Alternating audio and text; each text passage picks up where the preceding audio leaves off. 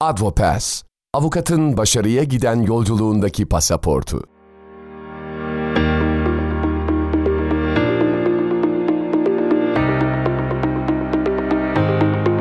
Law Podcast Media sunar.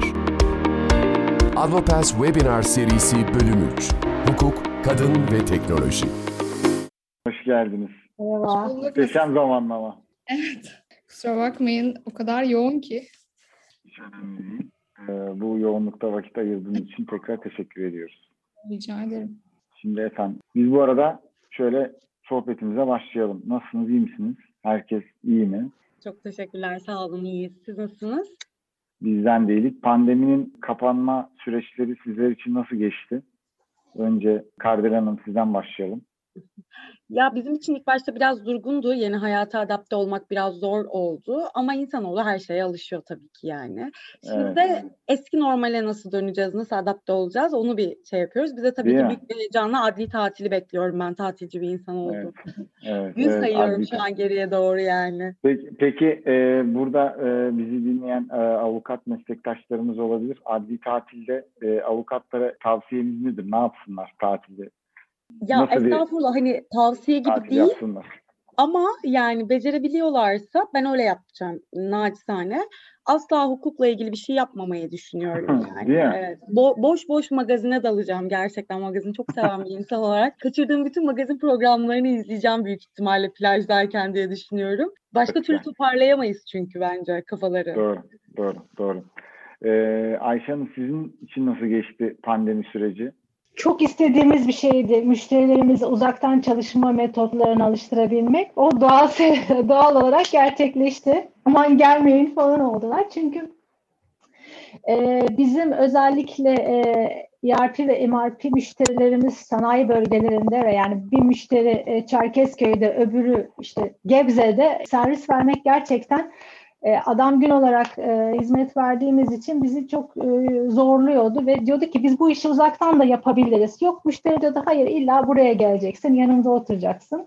Pandemide bu uzaktan çalışma modelleri o anlamda e, zorunlu hale gelince bizim için çok büyük avantaj oldu ama IT sektörü biliyorsunuz manage edilmesi çok zor bir sektör. Ölçme değerlendirmenin yapılması zor bir sektör. Birbirimizle bir arada olmaya çok ihtiyacımız var aslında e, ekip olarak ama e, müşteri servis tarafı çok güzel yürüyor. Anladım. Çok güzel. İş anlamında yani olumlu geçti. Nisan Hanım sizden Aa. böyle bir feedback almıştım en son. Dün konuştuğumuzda öyle bir şey söylemiştiniz. Evet. E, aslında şöyle bizim ortaklarımızdan biri dün de konuşmuştuk sizinle e, Amerika'ya yerleşme kararı almıştı. Öncesinde bir eğitim süreciyle başlayıp sonrasında tamamen yerleşmeye dönen bir durum. Dolayısıyla biz de yapısal bir değişikliğe gitmeyi planlıyorduk ki pandemi geldi ve aslında e, yer bağımlı olmadığımızı fark ettik biraz. Dolayısıyla şu an hiçbir değişiklik yapmayıp aynı yapısal süreçte devam etmeye karar verdik. E, bizim için bu anlamda olumlu olmuş oldu aslında. E, ama onun dışında ben biraz insanlarla interaktif şekilde konuşmayı seven birisiyim açıkçası. E, seminerler olsun, işte konferanslar olsun. Karşılıklı ve o göz temasını kurduğunuz zaman daha etkili olduğuna inanıyorum. Bu açıdan biraz olumsuz hissiyat içerisindeyim. Onu paylaşayım. Çünkü özellikle yoğun katılımlı eğitimler vesaire olduğu zaman katılımcıları takip edemeyebiliyorsunuz. Onlar da bütün dikkatini size veremeyebiliyor. Belki bu anlamda küçük bir olumsuz not düşebilirim ama onun dışında tabii ki şu güzel oldu gerçekten. Biz yolda vesaire çok fazla vakit harcıyorduk. Özellikle toplantı ağırlıklı geçiyor biraz bizim işimiz. E, Dolayısıyla farklı lokasyonlar arası inanılmaz bir zaman kaybına yol açıyordu. Bu anlamda bence hepimizin zamanını kazandıran bir gelişme oldu. Bakalım belki hibrit dediğimiz böyle yarı lokal, yarı sanal devam ederse daha iyi olur diye düşünüyorum. Evet inşallah e, bundan sonra avukatlar için çok daha böyle uzaktan çalışmanın ağırlıkta olduğu bir dönem olacak.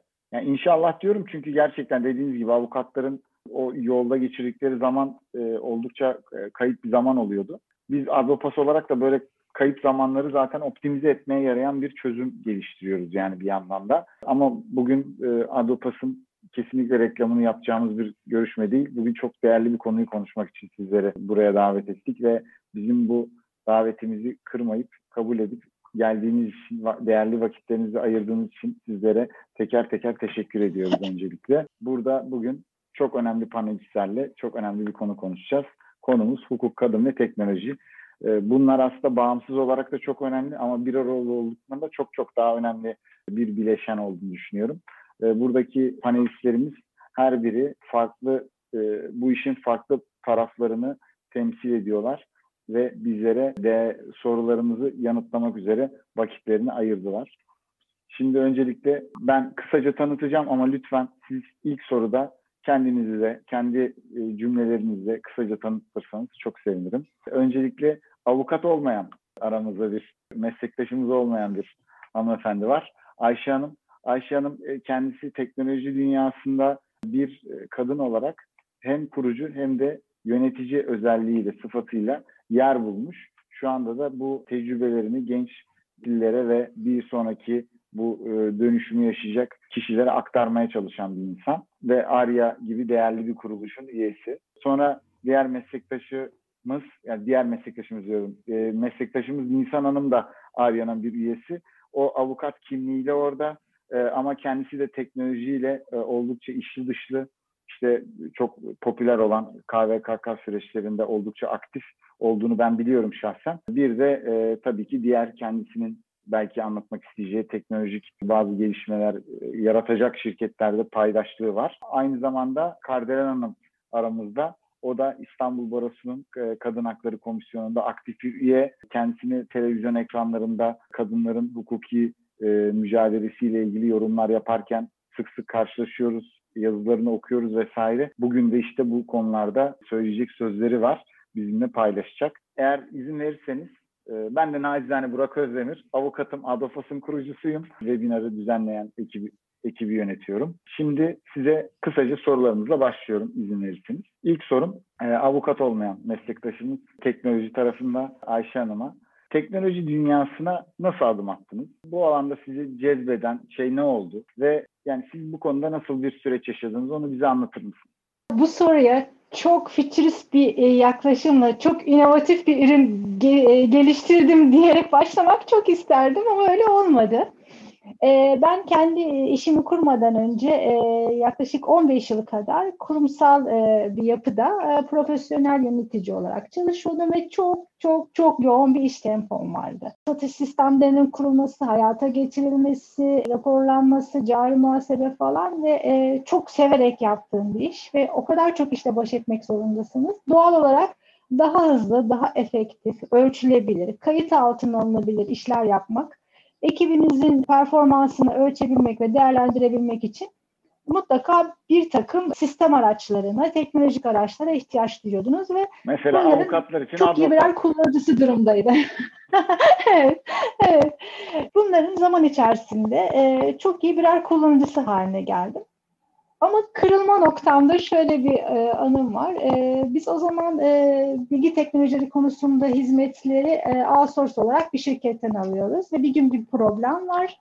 Akşam gece 9 veya 10 o yazılımcı ekiple beraber böyle dirsek dirseğe çalışıyoruz. Ben de bekliyorum iş bitecek gideceğim falan. Birden Yazılımcı arkadaş bizim larca sheet'ten oluşan Excel dosyalarıyla günlerce boğuşup yaptığımız linkleri e, iki satır SQL koduyla yapınca bir dakika dedim ne oluyor? Yani benim feda olmuş bir gençliğim mi var bu Excel'lerle? Derhal bu o, yazılımı öğrenmem lazım, hayata geçirmem lazım ve kırılma noktam öyle oldu ve ben işin teknolojinin software tarafına böylelikle kanalize olmuş oldum. Ve zaman içerisinde şunu gördüm ki yazılımcılar ne yapacağını çok iyi biliyor. Bu tarafta şirketler de ne istediğini çok iyi biliyor ama arada çok ciddi bir gap var ve ben bu ikisi arasında köprü olursam, e, business'ı iyi bilen e, bakış açımla ortaya çıkarsam bu işten ekmek yerim diye kendi işimi kurdum. O zaman tabii girişimcilik ekosistemi falan öyle bir şey yok. Kendi işimi kurdum ve şirketlerin dijital dönüşüm yolculuklarında doğru yazılımları e, seçip işte kurumsal kaynak planlama dediğimiz ERP yazılımlarını seçip hayata geçirilmesi konusunda onlara proje, uygulama, uyarlama, yazılım geliştirme hizmeti vermeye başladık. Fakat son 6 yıldan beri de rotayı veri analizine, karar destek mekanizmalarına Big Data ve iş zekasına çevirdik. Çünkü E, dijitalleşme evet çok önemli. Daha rekabetçi, daha ölçülebilir, daha hızlı iş yapmak için ama dijitalin en önemlisi çıktısı veri. Bugün bizi dinleyen arkadaşların da konsantrasyonlarını veriye kaydırmalarını şiddetle öneriyorum. Ee, hani şair demiş ya e, hep yağmura şiirler yazıldı ama asıl marifet buluttaydı. Gerçekten veri çok değerli ve biz şirketlerde doğru veri bakış açılarını, kendi verilerine nasıl bakmalarını e, gerektiğini öğreterek onların hakikaten hayatlarında ciddi katma değer yaratıyoruz. Bu anlamda da söyleyebileceğim şey bizi dinleyen arkadaşlara hakikaten hukuk alanında veya diğer sektörlerde e, hem kendi verileriyle hem de bulundukları habitattaki diğer verilerle meç ederek şirketlerine, yapılara bir dikiz aynasından değil, hakikaten verinin onlara verdiği güçle ileriye dönük kararlar alabilecekleri, bitmiş işi görebilecekleri değil, önündeki planladıkları işlerle ilgili veriye dayalarak karar alma sistemlerini getirecek bakış açılarını öneriyorum. Öyle bir fayda olsun. Bu bilgi için çok teşekkür ediyoruz. Gerçekten de çok değerli çünkü biz de bunun farkındayız ve yani bu zaten hukuk da buna tepki veriyor ve 2016'da çıkan işte KVKK gibi yasalarla e, bunların artık yavaş yavaş daha fazla regüle edildiğini görüyoruz zaman içerisinde.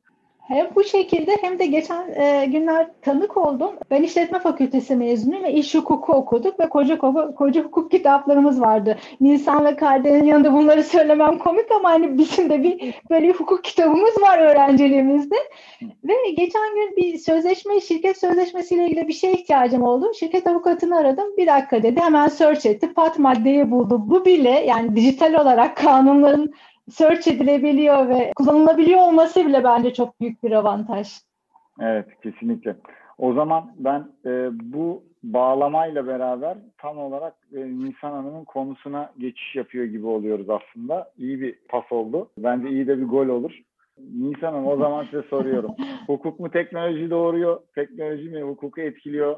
Bu yumurta tavuk ilişkisini bize biraz e, anlatabilir misiniz? Aslında şöyle, ben orada ikisinin birbirinden çok bağımsız değerlendirilmemesi gerektiğini düşünüyorum. Tabii şöyle bir duruma bakmak lazım. İlk hukuk nereden çıkıyor? Neden hukuk diye bir şey var? Neden birileri yasalar koyuyor ve kalan bütün insanlık olarak biz onlara uymak zorundayız? E, bunu en başta düşününce aslında biraz eğer toplu bir şekilde yaşıyorsak bir takım kurallar olmalı ve biz onlara uymalıyız. Dolayısıyla biraz hukuk demek bana oluşan bir noktayı düzenlemek demek gibi geliyor. E, o bağlamda da biraz değerlendirme yapınca biraz hukukçu olarak da bir itiraf olacak ama bana teknoloji önden geliyor. Hukuk da onu hmm. düzenlemeye, yakalamaya çalışıyormuş Doğru. gibi geliyor diyeceğim. Bir de aklıma bunu söylerken şey geldi. Ben yabancı mahkeme kararlarını okumayı çok seviyorum açıkçası. Hem hukuk sistemlerinin farkları hem bakış açıları çünkü bizim hukukumuz da aslında içinde yaşadığımız topluma göre şekilleniyor. Hakimler de evet kanunları dikkate alıyor ama bir yandan da karar verirken bakarsanız içinde olduğumuz toplumun etkilerini de aslında hissederek karar veriyorlar çoğu durumda. Öyle olunca ben farklı ülkelerin kararlarını okumayı çok seviyorum. Ee, bir tane Amerika'da bir karar vardı bir kazada işte cep telefonuyla oynamak vesaire değerlendirme çok başkaydı ama orada bir tane yargıcın söylediği bir şey vardı bu karara geçen. O da şöyle bir şey söylüyordu. Bence cep telefonu insanın bir organı sayılmalı. Çünkü diyor şu an biz insanlar olarak evet vücudumuzu sayıyoruz, organlarımızı söylüyoruz. Cep telefonu bunun dışında bir şey olarak sayıyoruz. Ama eğer bir uzaylı dışarıdan uzaydan dünyaya baksa insan buna o kadar bağlı ki bence insanın bir parçası sanardı telefonu diyor. Bu kararda da bu hani teknolojik parçayı artık bizim bir parçamız gibi görmemiz gerekiyor diyor. E, bunu da hukuk sistemimize bence bu şekilde derç etmemiz gerekiyor diyor. Şimdi bu karar da aklıma gelince bir yandan e, az önceki savımı bile destekliyor olacağım açıkçası. E, bana biraz e, teknoloji önden gidiyor. Hukuk olarak da biz bunu yakalamaya çalışarak regüle etmeye çalışıyormuşuz gibi hissediyorum. Aslında az önce KVKK'dan da bahsedildi. E, KVKK'da bakarsanız aslında temelinde insana dair, bize dair bir değeri korumaya çalışıyor. Bize dair bu değerler yüzyıllardır var. E, ama onu korumaya evet. 2016'dan bu yana mı başladık? Doğru, doğru. Şimdi çok haklısınız. teknolojiyle daha iç içe olduğu ve bir yerde e, ekonomik fayda yarattığı bir nokta daha bu değerliymiş dedik biraz. Ben bunu biraz da üzülerek söylüyorum. Çünkü bunu ekonomiden bağımsız gerçekten bir değer olarak korumak gerektiği için korumak gerekiyor. Ama biz bir yandan aslında teknolojide bunun değeri artınca işte CRM'di vesaireydi. Bunun değeri artınca biraz üzerine korumaya başladık. E, dolayısıyla yine son olarak bağlayıp Bence teknoloji önden gidiyor. Hukuk olarak biz de onu düzenlediğimiz kadar düzenleyelim diyoruz diyorum. Kesinlikle çok haklısınız. Bir de bu mesela işte insanların sosyal medyadaki e, sosyal medyanın gelişiyle beraber aslında hiç bilinmeyen bir noktaya doğru evrildi. Bugüne kadar hiç hesap edemediğimiz şeyleri hesap eder olduk. Çok ilginç bir anekdot vereceğim. Madem hukuk ve e, böyle çeşitli ilginç kararlardan gidiyoruz. Böyle Twitter e, alakalı bir e, arkada bir yazılım yapmışlar. Demişler ki Twitter'da yazılan bütün tweetleri okusun ve e, bir bot belli bir zamandan sonra kendi tweetlerini atmaya başlasın. Yani hani Twitter'daki genel havaya göre Twitter'daki o e, bot baya böyle ırkçı, ondan sonra seksist, böyle hiç arkadaş bile olmayacağınız bir e, kişiye dönüşmüş yani belli bir zamandan sonra. Belki bu söylediğime en çok katılacak kişilerden birisi aramızda. Kardelen çünkü siz Twitter'da bayağı aktifsiniz biliyoruz. Ee, Evet, Avukat Hanım diye bir profiliniz var. Çok ilişki kuruyorsunuz yani insanlarla Twitter üzerinden. Bayağı da böyle insanlar yani normalde çok sessiz sakin duran insanlar orada bayağı hırçınlaşabiliyorlar belki. Peki bu teknoloji ve sosyal medyanın bu gelişimi siz yani daha önce de sonuçta e, bu mesleği icra ediyordunuz. Sizin hayatınıza nasıl bir e, etkisi oldu? Neye dönüştü sizin için? Ya şöyle, öncelikle ben şimdi teknoloji kısmına minik bir ekleme yapmak istiyorum. Mesela benim için inanılmaz şaşırtıcı şeyler e-duruşma, Segbis, UYAP, e-imza, e-devlet, e-nabız. Yani bu konularda baktığımızda aslında hukukla teknoloji şu an bizim ülkemizde inanılmaz derecede iç içe. Yani UYAP gibi aslında gelişmiş ama altyapısı çok sorunsal olan bir mekanizmanın ben başka herhangi bir ülkede olduğunu şimdiye kadar duymadım. Benim cahilliğim olabilir. Muhtemelen benzerleri vardır. Ama bu konuda en azından. Her ne kadar altyapısı kötü olsa ve çok teklese de e, hukukla teknolojiyi iç içe getirmekte son dönemlerde daha iyi olduğumuz özellikle bu pandeminin gelmesiyle tekrar online sisteme UYAB'a entegre olmamızla ve e-duruşmanın gelmesiyle bu anlamda bayağı yol kat ettiğimizi düşünüyorum ki bu işte e, sanal hak, e, sanal hakim hakimlik dediğimiz Çin'de bir süre daha üstünde denenen İngiltere'de yanılmıyorsam bir iki yerde sanal avukatlık olayının başladığı noktada zaten bizim de hukukta hakimin vicdani kanaatinin çok kullanılmadığı davalarda ileride sanal bir hakimlik durumu görebileceğimizi düşünüyorum. Yani ne Sanal olabilir bir bu? bilir kişi belki. Evet Sanal evet bir kesinlikle. Yani şimdi mesela bir icra hukuk dosyasında hakimin çok vicdani kanaat kullanmasına gerek kalmıyor. Çok temel bir olay. Evrak inceliyorsunuz, bilirkişiye gönderiyorsunuz ve gelene göre karar veriyorsunuz. Ha belki bunu ağır cezada uygulayamayabiliriz. Orada vicdani kanaat çok daha yukarıda ama bu tarz mahkemelerde ileride biz de belki e-duruşmayla katılabiliyorsak burada bir sanal hakimlikten ya da mesela heyetli dosyalarda üyelerin artık ileride sanal hakim olmasından belki bahsedebiliyor olacağız çok uzak gelmiyor açıkçası bana. Büyük ihtimalle biz kendi meslek hayatımızda görürüz diye düşünüyorum. Şimdi onun dışında sosyal medyanın en azından benim kendi meslek hayatımda uyarlamamda çok büyük bir etkisi var. Ama ben orada artık çok fazla avukat kimliğimle var mıyım bunu açık söylüyorum bilmiyorum. Her ne kadar adım öyle olsa da e, ben de bir tür fanatik bir insana dönüştüm gibi. E, insanlara carlıyorum, bağırıyorum, kızıyorum. Bazen linç ettiriyorum, bazen linç yiyorum. Gerçekten avukatlık kimliğimden çok uzaklaştım. O Ama zaman temelde de- iyi geçinmemiz lazım. Yok estağfurullah. Temelde de amacım orayı çok avukat kimliğimle kullanmak değildi. O an alırken aklıma o an bir avukat hanım geldi ve koydum. Çünkü zaten paylaşımlarıma bakıldığında bir öz eleştiri olarak söylüyorum. Bir avukat etiğinde paylaşım yaptığımı düşünmüyorum. Bunu ayrıca avukatlık etiği anlamında tartışabiliriz. Ama e, meslekte mücadele ederken ne yazık ki şunu görüyorum. Evet artık bir sosyal medyanın inanılmaz bir etkisi var. Dijital çağda olduğumuz için fakat hukuk güvenilirliği açısından bu ne kadar doğru? Bunu tartışıyoruz. Ya biz feminist örgütlenme içerisinde de bunu tartışıyoruz. Feminist hukukçular olarak da bunu tartışıyoruz ki sosyal medyayı özellikle Twitter'ı bu anlamda en etkin kullanan kadın avukat grubunun biz olduğumuzu düşünüyorum. Özellikle bizim davalarımızda çünkü daha çok tepki ve ses alabiliyoruz. Ama bir noktada noktada bu ne kadar doğru bir şey? Bir avukatın oradan ya da bir hukukçunun oradan medet umar hale gelmesi ne kadar etik bir şey?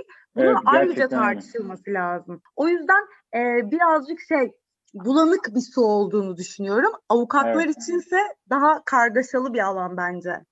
Evet, evet kesinlikle. Yani özellikle de mesela böyle toplumsal bir linç kampanyasını sosyal medyadan Evet. yürütürseniz o daha sonradan bir hukuki neticeye dönüşüyor. Bunu gördük yani son bir yıl içerisinde hakimlerin, savcıların çeşitli noktalarda kararlarını sosyal medyadaki e, o e, tepkiye göre kalibre ettiklerini şahit olduk dediğiniz çok doğru. Peki o zaman Nisan Hanım'a bir soru soracağım. Bir hukukçusunuz, bu mesleği seçtiniz ama teknolojiye bir merak başladı sizde ki sonuçta bununla alakalı işler yapmaya e, başladınız ve devam ediyorsunuz. E, şu anda aktif olarak yer aldığınız bu alanda bulunmaya ne zaman ve nasıl karar verdiniz? Aslında şöyle son icraatımı söyleyeyim. Şu an Python yazılımı öğrenmeye çalışıyorum. Çok güzel, süper. ben ileriye taşıdım. Ya şöyle Ben, aslında. ben cesaret edemedim vallahi onu söyleyeyim yani. Bana şey dediler yani artık çok kolay e, belirli şeyler var zaten sen onun üzerine ekliyorsun hani daha kısa zamanda eskiye göre daha hızlı öğrenirsin dediler. Ya şöyle yani dört haftalık bir macera bakalım nereye gidecek ya da ne yapacağım bilmiyorum. E, o da tamamen şeyle başladı aslında. Hani aklımıza durup dururken bir şey geliyor ya da böyle harika bir girişim görüyorsun ve şey diyorsun ya ben bunu düşünmüştüm ama aman Allah'ım yapmadım. Bak şimdi nerelere geldi vesaire. Bende bu çok oluyor açıkçası. E, ben bunu düşünmüştüm ben çok söylüyorum. O yüzden de hani başkalarına söylemek yerine ya da suç ortağı aramak yerine her şeyi kendim yapabilir miyim diye düşündüm. Biraz o yüzden öğrenmeye karar verdim. Şimdi teknolojinin içinde olma konusuna gelecek olursak ben biraz bunun bizim dönemimizle alakalı bir şey olduğunu da düşünüyorum açıkçası. Çünkü az önce sizin dediğiniz gibi de sosyal medya vesaire o kadar aktif şekilde kullanılıyor ki ya da teknoloji şu an hani günümüzde o kadar büyük bir kullanım alanına sahip ki bizim de hukukçular olarak bunun çok dışında kalabilmemiz pek mümkün değil gibi geliyor bana. E, aslında daha önce iki ayrı kurumsal şirkette başlayıp daha sonra bağımsız şekilde çalışmaya karar verdim. E, biraz da şans oldu benimkisi çünkü çalıştığım şirketlerde daha çok elektronik ticaret konusu, işte veri güvenliği konularıyla ilgileniyordum ve böyle e, pazarlama departmanlarıyla, e-ticaret departmanlarıyla sürekli mesai harcıyordum. Öyle olunca ister istemez artık onların tek terimlerine, yani onların belirli bir yerden sonra kullandığı terimleri öğrenmeye başladım. İşte panellerini nasıl kullandıklarını öğrenmeye başladım. E, bu da bende açıkçası bir heyecan yarattı ve buna yönelik bir hani heyecanım ve tutkum olduğunu fark ettim. KVKK ve e-ticaret alanında da biraz fazla çalışınca açıkçası ister istemez kendinizi zaten teknolojinin içinde buluyorsunuz. E, çünkü çalıştığınız kişiler hukukçulardan çok ben biraz CRM profesyonelleriyle işte e-ticaret profesyonelleriyle çalışıyorum. Öyle olunca da konular bir yerden sonra şeye gidiyor. İşte Nisan Hanım şöyle bir şey olsaydı sizce bu satılır bir ürün olur muydu? İşte Nisan Hanım güvenlikle ilgili şirketlerde en çok hangi problemlere karşı karşılaşıyorsunuz? Çünkü hani hepimiz çok iyi biliyoruz ki aslında bu teknoloji dediğimiz, startup dediğimiz şeyler hep bir ihtiyaçtan doğuyor. Benim de sürekli iletişim halinde olduğum kişiler böyle bir ihtiyacı bulma peşindeydi açıkçası. Ee, sonra bir konuda ben de beraber daha önce proje ortaklığı yaptığım kişilerle bunun bir ihtiyaç olduğu konusunda daha doğrusu mutabık kaldık. Ee, öyle olunca da e, biz bunu bir ürüne çevirebilir miyiz, bir yazılıma çevirebilir miyiz'e döndü konu. E dedik tamam bir deneyelim vesaire 4 ay, 5 ay, 6 ay derken ortaya bir ürün çıktı açıkçası. Yaklaşık iki sene oldu. Ee, bir şekilde pazarlamasını vesairesini yapmaya çalışıyoruz. Tabii pandeminin başında başladığımız bir hikaye olduğu için biraz daha zorlu. Aksamış olabilir yani kesinlikle. Evet açıkçası çünkü biliyorsunuz e, şirketlerin öncelikleri bu dönemde fazla değişti açıkçası. Bu da biraz hani nice to have biraz açıkçası. Hani bunu Hmm. yapmazsan şirketin yürümez değil. Yaparsan çok daha kurumsal ve e, düzgün yürürsün şeklinde bir ürün. E, dolayısıyla evet şu an ticari anlamda e, belki öncelikler arasında yer almayabiliyor. E, ama ilerleyen dönemde umarım değerini görecek diye düşünüyorum. Yani özetle biraz kendi tercihim olmaktan ziyade içinde yürüdüğüm, üstünde yürüdüğüm yolda denk geldiğim hani konuların beni heyecanlandırdığını Evet. fark etmemle oldu. Ki zaten hani hukukçu olmak eğer bu alanlarla ilgileniyorsak da sadece hukukçu olmakla Evet. sınırlı olmamalı diye düşünüyorum. İlgi duyduğumuz alanın o sektörü de çok iyi anlamamız gerektiğini düşünüyorum ben şahsen ki aynı dili konuşabilelim insanlarla. Evet. Ee, biraz böyle ilerledi bende. Süper. Ya ben benzer bir yoldan gitmişiz aslında. Benim de e, Avrupa hikayesi aslında e, kendi ofisimi kurduktan sonra bir avukat olarak yaşadığım problemi keşfedip onun üzerine yaptığım araştırma neticesinde ortaya çıktı. E, ama dediğim gibi bugün bu reklamlar yok. Ondan dolayı ben bir pas daha attınız aslında benim soruma. Çünkü avukattan girişimciliğe evrilmişsiniz bir nebze. Yani tamamen o avukat kimliğinizi bırakmadığınız için bir nebze diyorum. Yoksa az çok yo- yok bunda yani. Girişimci olduysanız artık geçmiş olsun. Ben de bu sorumu şimdi Ayşe Hanım'a soracağım. Şimdi girişimcilik ekosistemindeyiz. Siz de bu ekosistemin bir parçasısınız. Nisan Hanım da öyle. Biraz önce kendisi hikayesini anlattı zaten. Ama yani kadınların sayısı her geçen gün artıyor bunu biliyoruz. Ama Adopas yani bunu e, bir sorun olarak görüyor. O da ne? Erkek kurucu veya yönetici sayısı kadınlardan hala daha fazla. Bence bu bir problem. Yani bu problemin önün, önüne geçmemiz lazım bir şekilde. Siz de bununla alakalı biliyoruz projeler vesaire yürütüyorsunuz. Yani sizin gerçekten bireysel olarak bunun biraz daha homojen, biraz daha dengeli bir yapıya kavuşacağını düşünüyor musunuz? Yani bu sayının ve bunun sağlanması için yani eğer kavuşacağını düşünmüyorsanız veya bununla alakalı bir şey yoksa ne yapabiliriz yani neler ortaya koyabiliriz sizce? Evet mevcut durum şu an için çok dengesiz gibi gözüküyor ama hepimiz bu amaçta bunu daha iyi seviyelere getirmek için bir aradayız. İşte akşam bu saatinde bu arkadaşlarım gelip kadın teknoloji hukuk e, üçgeninde e, emek harcıyorlar, zaman harcıyorlar. Çok güzel örnekler veriyorlar. E, Nisan'ı da tebrik ederim az önce söyledikleri için. Biz hep şey derdik, herkes bir gün yazılımcı olacak. Onun canlı bir örneği oldu, şahane. Baktığımızda evet tablo o, hiç iç açıcı değil ama ben kadın veya erkek olarak konuya bakmaya gerçekten çok karşıyım. Dün de sizle bir sohbet esnasında söyledik. Dün Dünya Kadın Mühendisler Günü'ydü. Bir mühendis arkadaşım dedi ki ya Dünya e, Kadın Öğretmenler Günü diye bir gün yok. Keşke bu günleri kutlamak zorunda kalmasaydık. E, dolayısıyla bir işi doğru ve iyi yapmanın e, öne çıkması gerektiğini artık. Buna çok inanıyorum kadın girişimciler içerisinde de baktığımızda neler yapılması gerektiği konusunu düşününce aslında o, yapılan çok fazla iyi şey var. Hakikaten hani size kendi girişimcilik hikayemi anlatırken de söyledim. Benim şirketi kurduğum 17-18 yıl önce e, girişim kavramı terminolojilerde ve çok yoğun kullanılmıyordu ve kendi işimi kurduk falan oluyordu. Ama şu an girişim ekosisteminde çok güçlü oyuncular var. İşte ARE yatırım platformu başta olmak üzere bu ekosistemi destekleyen hakikaten çok fazla STK, sosyal girişim, akademik kurum, büyük kurumların kuluçka merkezleri, sanayi teknoloji işbirliğinde startupları destekleyen hakikaten çok fazla platform var. Burada e, sanki birazcık daha bunları e, görünebilir kılmanın önemli olduğunu düşünüyorum.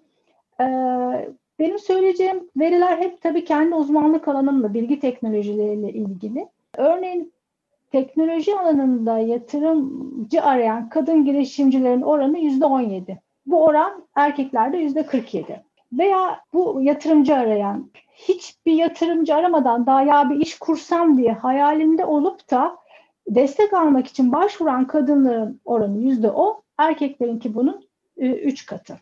Dolayısıyla hani bu konuda insanları cesaretlendirmenin, daha fazla e, rol modellerin öne çıkarılması gerektiğini düşünüyorum. E, yine a, bu o, bu araştırmaya ilgilenen arkadaşlar okuyabilirler. Webrazi'nin Visa ile yaptığı bir araştırma. Yine teknoloji alanında üstelik yatırım yapan kadınların %53'ü diyor ki ya ben çok korkuyorum önümde hiçbir rol model yok. Aslında var. Eğer iyi bir iş fikriniz varsa ve bunu cebinize koyduysanız hakikaten bununla ilgili fizibiliteyi de yaptıysanız çalacağınız çok fazla kapı var. Hani burada hiç umutsuz değilim birazcık daha çaba sarf edilmesi gerektiğini, hani korkmaması gerektiğini düşünüyorum kadınların. Onları cesaretlendirmek çok önemli çünkü kadın girişimcilerin e, yatırıma git, gittiklerinde onların e, geri dönüşleri erkeklerden yüzde 35 daha iyi. Bu, bu oranda derslerine çalışıp İşte bu, çatır işte çatır bu. çıkıp yatırımlarını alabileceklerine inanıyorum. Yeter ki sağlam bir iş fikirleri olsun ve altını doldurulabilecek şekilde konuyu e, ifade edebilecek fizibiliteye ve altyapı çalışmalarını yapsınlar. Çünkü fikir e, girişimin yüzde sekseni ise yüzde yirmisi diğer altyapı ve e, komponentler diye düşünüyorum. Evet, kesinlikle. Hatta size şöyle diyeyim. Zaten yani bu bir şey diyorlar ya ona glass ceiling, bu cam tavan vesaire. Yani oradaki Evet, cam evet. tavanın aslında e, en kalın parçalarından bir tanesi de oradaki cesaretin eksikliği e, dediğiniz çok doğru. Evet. Yani aslında bir adım daha öne çıkılsa orada asıl tartılan şeyin fikir ve işin icrası olduğu görülüyor. Yani e, çok güzel bir metrik bence. Yatırım alan kadınların Evet. oranı çok çok daha yüksek olduğunu görmek. Ben ve buna ve Burak Bey çarpıcı olan çar, evet ve çarpıcı olan bunlar teknolojik yatırım yapan kadınların profili. Girişimci ekosistemine baktığınızda hani teknoloji dışında e, çok fazla e, alanda e, var. Teknolojide durum böyleyse diğer konuların hakikaten çok fazla desteğe ihtiyacı olduğunu düşünüyorum. Kesinlikle, kesinlikle. Çok teşekkürler yani güzel metrikler paylaştığınız için. Şimdi Evet. biraz da Kardelen Hanım'ın e, bu konudaki bilgisi ve tecrübesine istinaden bir soru sormak istiyorum. Şimdi biz biraz daha teknoloji tarafını konuşuyor gibi oluyoruz ama genel olarak da toplum içerisinde kadın haklarının yaygınlaşması ondan sonra e, bir toplumun bir adım öne çıkması için çok önemli.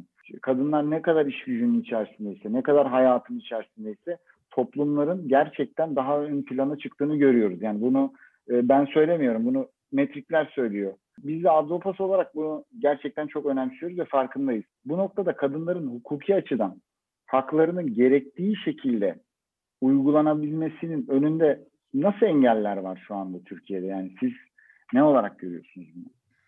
Ee, nasıl engeller yok ki diyeyim daha kısa bir cevabı olur. Şimdi şöyle ben genelde kadınlarla çalışırken eğitim vermeye başladığımda ya da erkeklerle de çalışıyoruz çoğu zaman. Hatta şiddet faili erkeklerle çalışıyoruz kadın hakları eğitimini. Orada mesela ilk başlarken şey diyorum insanlara. E, kadınlar ya erkeklerin eşit olduğunu düşünüyor musunuz diyorum. Tabii ki yani bizim karşımızda böyle hayır demeye hiç kimsenin yüreği yetmiyor. Hani orada bir kadın avukat var falan toplantı yapılıyor. Aa evet düşünüyoruz falan filan diyorlar. Peki diyorum gerçekten bu hakları eşit bir şekilde kullanabildiklerini düşünüyor musunuz? Hayır düşünmüyoruz diyorlar. Diyorum ki tebrikler feministsiniz işte bu kadar korkmanıza gerek yok. Aslında hepimiz temel noktada aynı şeyi söylüyoruz ve aynı yere parmak basıyoruz. Yani e, ben feminist bir hukukçu olarak bakış açımı getirdiğim için söylüyorum. Temelde bizim dünya ile ilgili söylediğimiz şey şu. Kadınlarla erkekler eşit. Evet artık bunun e, aksini savunabilecek insan sayısı çok az. Hala var çok üst konumlarda olsa dahi. Fakat eşit derecede haklardan yararlanamıyorlar. Bizim söylediğimiz de aslında bu. Haklarda ve borçlarda her şeyde eşitlik. Yani pozitif ayrımcılık derken de biz aslında hep bize hep bize değil. O eşitliği yakalayana kadar kadınlara belli bir oranda destek ama o eşitlik yakalandıktan sonra zaten pozitif ayrımcılığın devam etmemesi gerekir. Çünkü o bizim literatürümüzde de aslında ters bir algı olur. Bu sefer artık yapılan şey pozitif ayrımcılık değildir. İnsan kayırmaktır çünkü ve savunduğumuz şey de aslında bu değildir. Şimdi buradan başka bir teknolojik kısmına bağladığımızda mesela Fransa'da Haziran'da bir yasa tasarısı onaylandı ve Fransa şunu dedi. Bizim eşitlik oranını yakalayabilmemiz için bir 33 yılımız daha var ve bunun için çıkan yasada bin üzerinde personel çalıştıran şirketler 2030 yılına kadar yönetici kotalarında yüzde 40 kadın oranını sağlamak zorundalar ve bunu onayladılar. Fransa gibi bizden daha seküler layık olduğunu düşündüğümüz bir ülkede ve bunun temel sebebini de cam tavan sendromuna bağladılar. Şimdi şu var evet iş hayatında daha fazla kadın görüyoruz, daha aktif kadın görüyoruz fakat üst kısımlara çıktıkça, yönetimlere çıktıkça, CEO'lara çıktıkça, CFO'lara çıktıkça hala aynı düzeyde beceride ve yetkinlikteki kadın erkek arasında tercihin erkekten yapıldığını görüyoruz ya da hala çok büyük hukuk bürolarının insanları işe alırken kadınlara işte evlenmeyi düşünüyor musunuz, nişanlanmayı düşünüyor musunuz, madem evlisiniz 5 yıl içinde çocuk düşünüyor musunuz gibi fi tarihinde Mahara döneminden gelen soruları sorduklarını ve bunu da çok büyük hukuk bürolarının yaptığını görüyoruz. Bu örneği şu yüzden veriyorum. Alelade bir insandan bahsetmiyoruz. Bu konuyla ilgili eşitlikçi olduğunu düşündüğümüz hukukçuların var olduğu, insan hakları çalışan insanların var olduğu bir platformdan bahsediyoruz. Orada bile kadınlar hala bu sorularla, cinsel tacizlerle, mobbinglerle karşılaşabiliyor. Aynı şey biz hakim, savcı, zabıt katipleri yani yargının diğer perspektifinde de yaşıyoruz. Şu an bakın kadın savcı oranı inanılmaz düşük. Neden? Çünkü Adalet Akademisi'nde de bu adaylar yetişirken diyorlar ki savcılık kadınlara göre değil. Alenen bunu söylüyorlar. Siz ileride doğum yapacaksınız, evleneceksiniz, otopsiye gidemezsiniz, ölüm muayenesine gidemezsiniz kalkıp her gün. Kolluğun başında duramazsınız. Hakimlik seçilmesi bir hanıma daha uygun bir meslektir deyip kadın adaylar genel olarak hakimliğe yönlendiriliyor. Ya da yazı işleri müdürlerine bakın kaçı kadın? Çoğu erkek. Aynı şekilde biz bunu yargın her alanında yaşıyoruz. Bu yüzden burada yapılacak şey tek bir şey değil. Yani sadece oranı yükseltmek, şirketlere el atmak, devlete el atmak değil. İstanbul Sözleşmesi bir anlamda bizim için bu yüzden önemliydi. Çok kapsamlı bir önleyici, koruyucu tedbirlerden bahsetmek lazım. Yani STK'lar da işin içinde olacak, halk da olacak, öğrencisi de olacak, akademisi de olacak, devleti de olacak, özel sektörü de olacak. Çünkü ben tek bir kişiyi düzelterek tırnak içinde söylüyorum düzeltme ibaresini. Bu sistemi komple değiştiremem. Sistem dünya kurulduğundan beri böyle geliyor ve ataerkil. Benim kendi ülke içimdeki o mikro sistemi değiştirmem için yeni gelen nesilden başlamam lazım. Hemen bir soru sormak istiyorum tam Hı-hı. bu noktada. Peki nasıl projeler yapmalıyız? Yani ben projelerimizin anladım. nasıl bir formatta olması lazım? Ne içermesi lazım? Hangi paydaşlarını? Kafanızdaki böyle projeyi bir e, anlatır mısınız? Bizimle paylaşır mısınız? Ee, ben kesinlikle eğitim reformu düşünüyorum öncelikle. Okul öncesinden başlanarak bütün çocuklara cinsiyet, cinsel yönelim ayırmadan toplumsal cinsiyet eğitimi, insan hakları eğitimi, çocuk hakları eğitimi, cinsel sağlık, üreme sağlığı eğitimi bunların hepsinin verilmesi gerektiğini düşünüyorum. Çünkü bizim 30 yaşından sonra, 25 yaşından sonra 18-19 yaşından sonra bir insanın zihniyetini çok değiştirmemiz mümkün değil. Aynı şekilde de denetim mekanizmasının güçlendirilmesi gerektiğini düşünüyorum. Hem devlette hem özel sektörde. Şimdi özel sektörde %3 bir engelli kotası vardır. Ne yapıyor şirketler genelde? Diyor ki cezasını öderim, engelli personel çalıştırmam. Şimdi sen bu cezaları o kadar yüksek tutacaksın ki şirket diyecek ki ya benim bu kadın kotasını çalıştırmam lazım. Ben bu cezayı geldiklerinde ödeyemem. Benim yöneticilerimin yarısı en azından kadın olmalı çünkü bunun idari para cezası çok fazla. Yani devlet aslında denetimini arttıracak. Burada da önce kendi öz eleştirisinden başlayacak. Sadece Aile Bakanı kadın olmayacak. Sadece Ticaret Bakanı olmayacak. Milli Savunma Bakanı da kadın olabilecek en ataerkil alanda. Burada bu Evet. öz eleştiriyi kendimizden başlatmamız gerekecek. O yüzden ben önceliğim eğitimde ve bilhassa okul öncesi eğitiminden başlaması gerektiğini düşünüyorum. Savunma Bakanı'nın kadın olması diye bu arada aşırı hoşuma gitti. Evet, ben Ee, talibim. Boks da öğreniyorum zaten. Beni yapabilirler. evet. e, dün sizinle görüşürken boks izmanım var. Ondan sonra Evet. görüşe, görüşebiliriz deyince eyvah dedim yani. Biz, biz dalaşmayalım. evet. Öfkeli feministler olarak biz böyleyiz biraz. Evet, evet şahane. Ee, yani bence e, söylediklerinizin hepsine altına imzamı atarım. Çok doğru. Peki o zaman biraz da e, böyle hukukçuluk kimiyle teknolojiyi birleştirmiş bir e, kişi olan e, Nisan Hanım'a şunu soralım. Özellikle de e, buradan hem cinsiniz olanlara seslenebilirsiniz yani. Siz burada dinleyen, sizi dinleyen e, meslektaşlarımıza bu iki alanda faaliyet gösterebilmek için nasıl bir yol izleyebilirler? Yani e, onlara ne akıl verirsiniz ya da ne öğütlersiniz? Ben de aslında Kardelen Hanım'ın konuşmasından sonra şöyle bir gaza geldim ve hani kadın hakları diye bir baş... Savunma Bakanı olacağım. Evet. Ben olabilirim. Görüntüme bakılmasın. Ee, benim de güçlüdür ellerim deyip hemen. Estağfurullah canım. Hiç ona, onunla problemimiz yok yani. E, Savunma Bakanı olabilirsiniz bence. Hiç sakıncası yok. Ya açıkçası öyle e, hani teknoloji alanında kadın olmak evet e, bunun bir başlık olarak aslında ele alınıyor olması bile e, bence hala birçok şeyi yapamadığımız anlamına geliyor. E, çünkü Türkiye'de sadece teknoloji alanında kadın olmak değil genel anlamda iş dünyasında kadın olmak hala bir mesele ve hala bir e, değerlendirilecek konu gibi görülüyor açıkçası. E, ben daha önce bir makale yazmıştım bununla ilgili ve şöyle bir cümlem vardı orada benim için önemli bir cümle açıkçası. E, İşte gazetelerde, sektörle ilgili dergilerde bir erkek herhangi bir pozisyona geldiğinde, özellikle üst düzey bir pozisyona geldiğinde hiçbir zaman erkek bilmem ne şu pozisyona geldi diye bir haber yapılmıyor. Ama kadınsa ilk defa bir kadın şöyle oldu, işte bilmem neyin başına bir kadın geçti falan vesaire. Hani sanki beklenenin çok dışında, olağanüstü, çok garip bir şey olmuş gibi lanse ediliyor. E, ve bu hala yapılıyor. Hani kadın haklarını en çok savunan yerler dahi dergilerdi, gazetelerdi, işte haber mecralarıydı. Hala bunu o kadar farklı bir dille yansıtıyorlar ki o algı değişmiyor. E, dolayısıyla bence o algıyla ilgili önce bir çalışmak gerekiyor diye düşünüyorum. Çünkü belirli bir kesim olarak evet biz hep etrafımızdaki insanlara göre değerlendirme yapıyoruz. Çünkü benim etrafıma baktığım zaman üst düzey o kadar çok kadın tanıyorum ki. Ama bu benim etrafımdaki küçük bir çevre açıkçası. E, Türkiye'nin geneline baktığımızda sadece teknoloji değil, ekonominin içerisinde çalışan bir şeyler üreten e, ne derler sektörlerin içerisinde kadınlar olarak maalesef çok azız.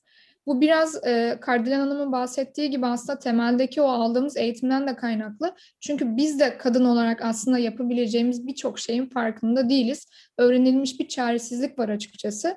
Bazı şeyler e, sanki avantajmış gibi görülüp aslında çok dezavantaj şeklinde ilerliyor hayatımızda. Ne diyeceksiniz? İşte çok basitinden hiçbir eğitim almaksızın ne bileyim bir şekilde işte sadece e, nasıl anlatabilirim? Yanlış bir şey de söylemek istemiyorum farklı bir sektörle ilgili ama ne bileyim işte okuma etme git manken ol oyuncu ol. İşte güzelsin niye okuyacaksın çalışacaksın vesaire. Bu birinci yanlış bence. İkincisi bambaşka bir konuya gidiyor işte evlenirsin gençsin şöylesin eşin çalışır senin bir şey yapmana gerek yok evi çevir vesaire vesaire bu bambaşka ikinci bir yanlış ve en kötüsü bunları biz temelden alıyoruz maalesef. Yani çok küçükken bunu öyle bir öğreniyoruz ki sanki doğrusu buymuş gibi geliyor ve kolay olanı buymuş gibi geliyor. Bence artık hani e, sadece teknoloji anlamında değil, bütün alanlarda kadınların kolay olanı değil, gerçekten e, yapabileceği potansiyelinin ona verdiği o hani kapasiteyi kullanması gerektiğini düşünüyorum ben. E, dolayısıyla o anlamda hani biz belki bizden sonra yetiştirdiğimiz nesillere bu anlamda bir eğitim veriyor olabiliriz diye düşünüyorum. E, teknoloji alanıyla ilgili de şöyle bir şey söylemek gerekirse ben sayımızın burada biraz az olduğunu düşünüyorum açıkçası. Hani bu alanda konuşan kadınların sayısına vesaireye bakınca da bana biraz az geliyor. Daha çok etkin olmamız gerektiğini düşünüyorum.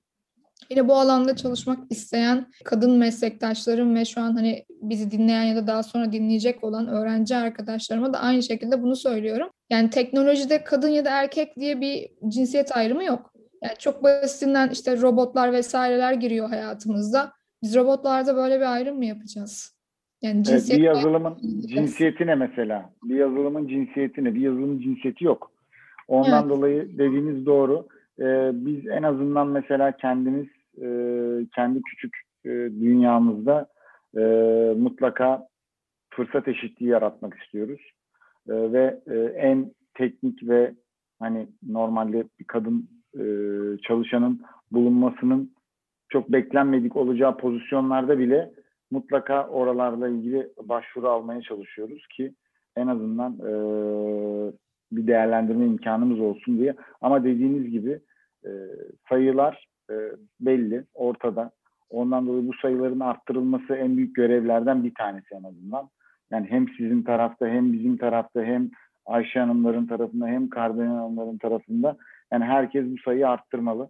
E, ben de burada sözü e, bu arttırma faaliyetlerinde oldukça e, ön planda olan bir platform var. Arya Kadın Girişimciler e, Yatırım Platformu. Aslan e, Ayşe Hanım orada oldukça etkin.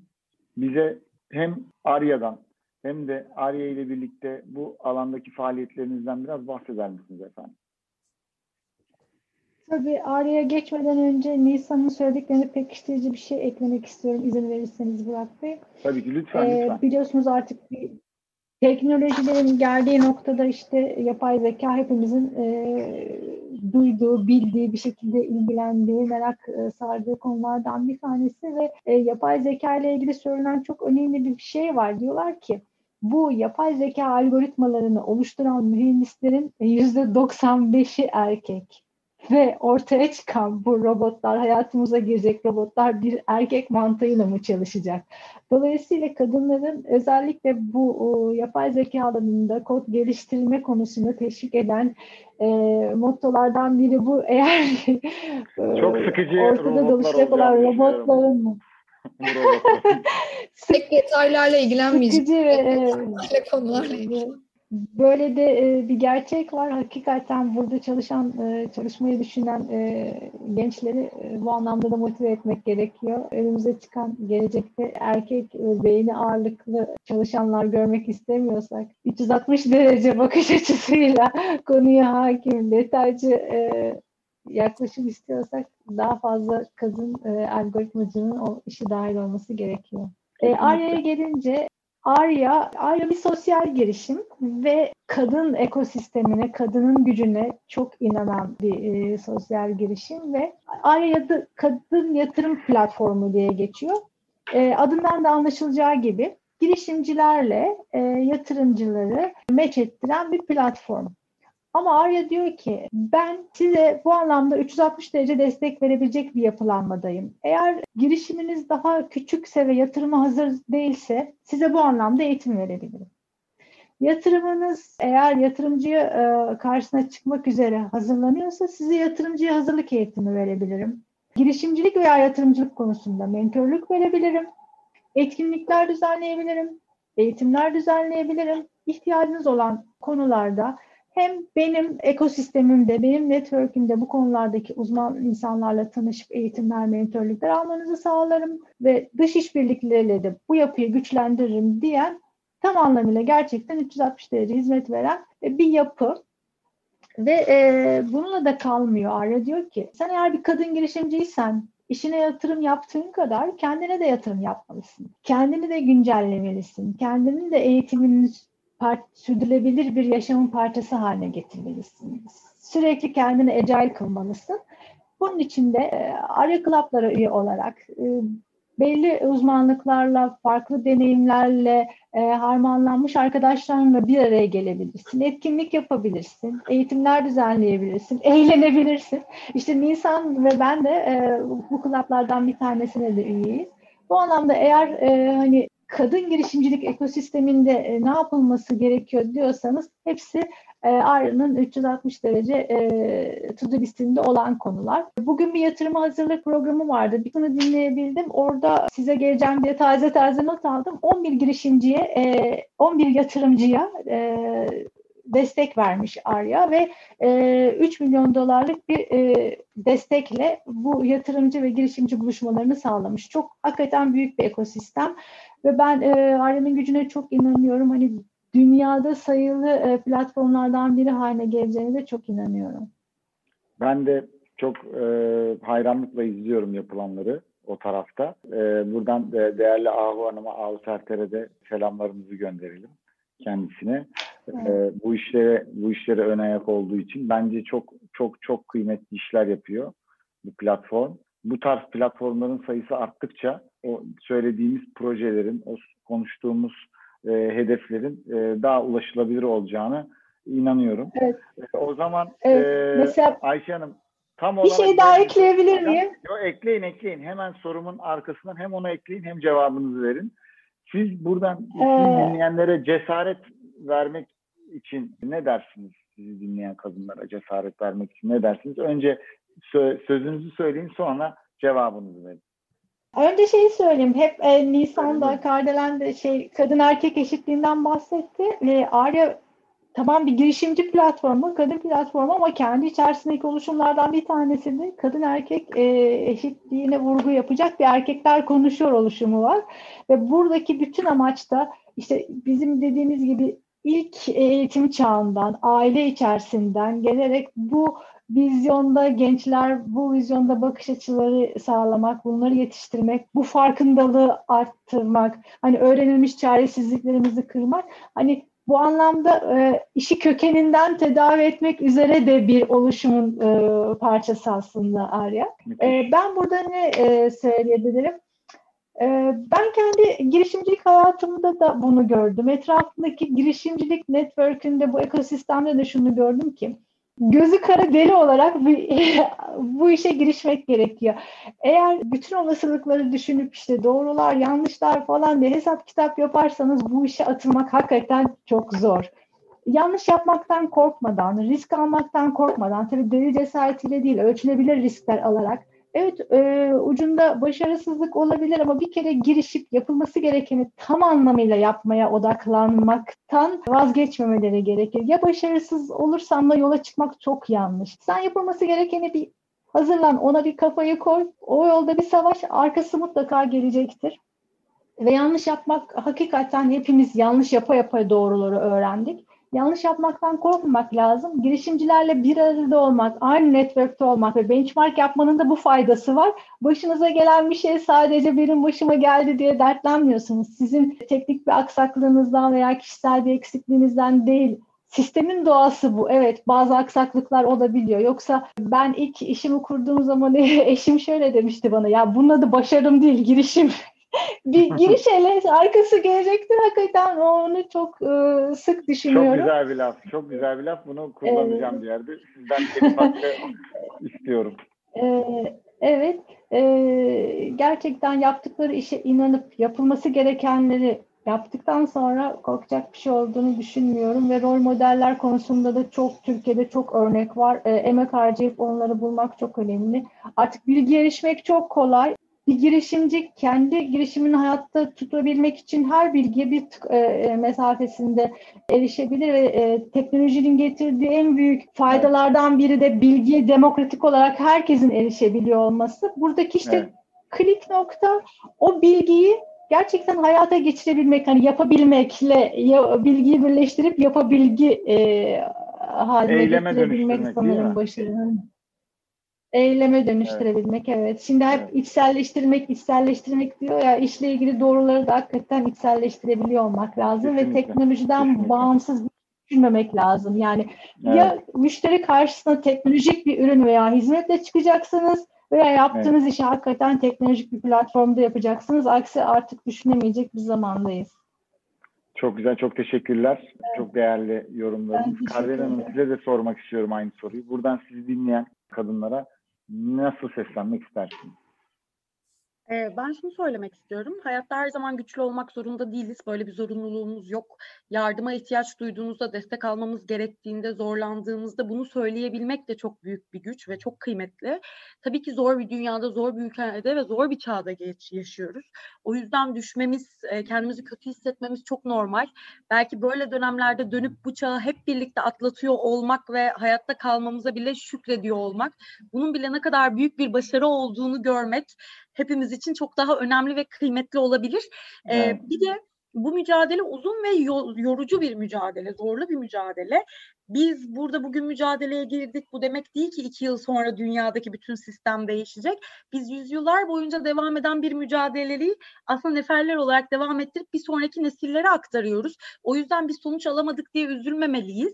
Çünkü sonuç bazen sürecin tamamı oluyor. Yolun kendisi oluyor hakikaten. Bizim için kıymetli olan da bu. O yüzden ben son sözlerimi e, Atatürk'ün bir cümlesiyle bitirmek istiyorum. Benim de her zaman hayat şiarımdır. Umutsuz durumlar yoktur, umutsuz insanlar vardır. Ben hiçbir zaman umudumu kaybetmedim demiş kendisi. Ben de yol için böyle düşünüyorum. Düştüğümüz zaman da asla yalnız yürümeyeceğimizi düşünüyorum. Kadınlar olarak her zaman birbirimizin yanındayız. Kadın kadının kurdu değil, kadın kadının yurdu benim için her zaman. Çok teşekkür ederim tekrar. Çok güzel, süper bir girişti ve yani hepsinin altına imzamı atarım yani. Kesinlikle katılıyorum. Nisan Hanım siz Aynı şekilde bir seslenme platformundayız şu anda. Son sözlerimizi böyle seslenerek ne dersiniz siz de aynı şekilde?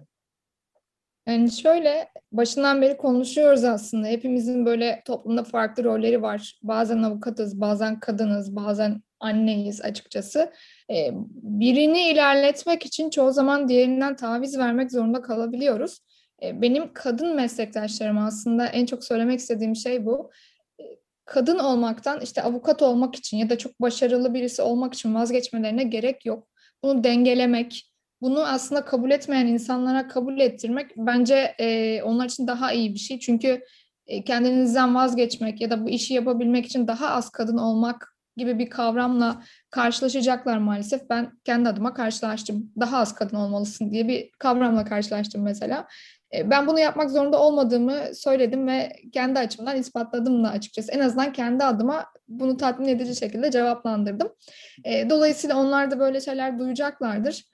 E, yani kendileri nasıl doğru biliyorsa açıkçası tabii ki bu tavsiye almamak anlamında söylemiyorum ama mutlaka e, kendilerinin doğru bildiği şeyi takip etmeleri her zaman daha iyi olacak. Çünkü günün sonunda kendi hataları olmuş olacak en azından. E, bir de denemek lazım. Ben şu an evet bir teknoloji şirketinde ortaklığım var. Onun dışında hukuk bürosunda ortaklığım var ama bunun dışında aslında fuck ettiğim üç tane daha şirket var. Ama bunlar kısa sürelerde çok hani denemeler sonucu maalesef olmayan projeler oldu. E, hatta şey diyordu insanlar hani sen avukatlık yapmaya vakit bulabiliyor musun? Bir sürü şeyle uğraşıyorsun diye. Ben avukatlık yapmaya fazlasıyla vakit bulup oradan kazandığım parayı buralarda batırıyorum açıkçası. E, dolayısıyla ama şunu öğreniyorum. Yani Steve Jobs'ın söylediği bir şey var. Ben en çok hani kendime ilke edindiğim şeylerden birisi. Yapabileceklerini öğrenmek kadar yapamayacaklarını öğrenmek de kıymetli diyor. Ben yapamayacağım birçok şeyi öğrendim açıkçası bu şekilde. Ee, biraz maliyetli olmuş olabilir ama en azından gerçekten e, ne yapamayacağımı da biliyorum bir yere kadar. E, dolayısıyla tecrübe oldu. Bu da çok kıymetli. O yüzden yani günün sonunda denemekten vazgeçmemek gerekiyor. E, çünkü denediğiniz şeyin pişmanlığı bence daha değerli ve daha kıymetli oluyor. Denemediğiniz şeyin pişmanlığı hiçbir şey öğretmemiş oluyor size. Evet. Benim de söylediklerim bunlar olsun. Evet. Ben bu buna ilaveten bir şey söylemek istiyorum. Bir tane ya bu benim kişisel e, hayat tecrübem. Annem ben üniversiteden mezun olduğum dönemde bir huzur evinde yöneticilik yapıyordu. Ve ben de o, o- yani evimizin hemen arka sokağı yani inanılmaz yakın yani yürüyerek. Ben de böyle evdeyken falan bazen gidiyordum. Ondan sonra tabii huzur evi ben Ankaralıyım. İşte çok büyük bürokrat olmuş insanlar yaşlanmışlar ve orada hayatlarının son dönemini yaşıyorlar. Ve anlatacak çok şeyleri var. Yani mü- müthiş hikaye var yani. Sabahtan akşama kadar dinleyebilirsiniz hepsini. Ve ba- yani kafası o anda e, konuşmaya e, imkan tanıyanlardan bahsediyorum tabii. Ve sordum insanlara e, çoğunluğu yani yüzde 99.9'u yapamadıklarından pişman olduklarını söylediler. Yaptıklarından pişman olan kimse yok. Ondan sonra da ben dedim ki tamam o zaman ben yapayım. Demek ki bu, bunu anladım yani. O ilginç bir detay oldu. Yani bu da benim çık- çıkarım ya hayat çıkarımım. Ben sizlere çok teşekkür ediyorum. Bir sonraki webinarda inşallah hukuk kadın teknoloji yerine hukuk teknolojiyi konuşacağız. Ama bu ekip konuşalım yine. Öyle yapalım. Teşekkür ediyorum. Ee, Teşekkür değerli vakitleriniz Teşekkür için. ederiz. Ee, ve bir sonraki webinarda görüşmek üzere. Sevgiler diyorum.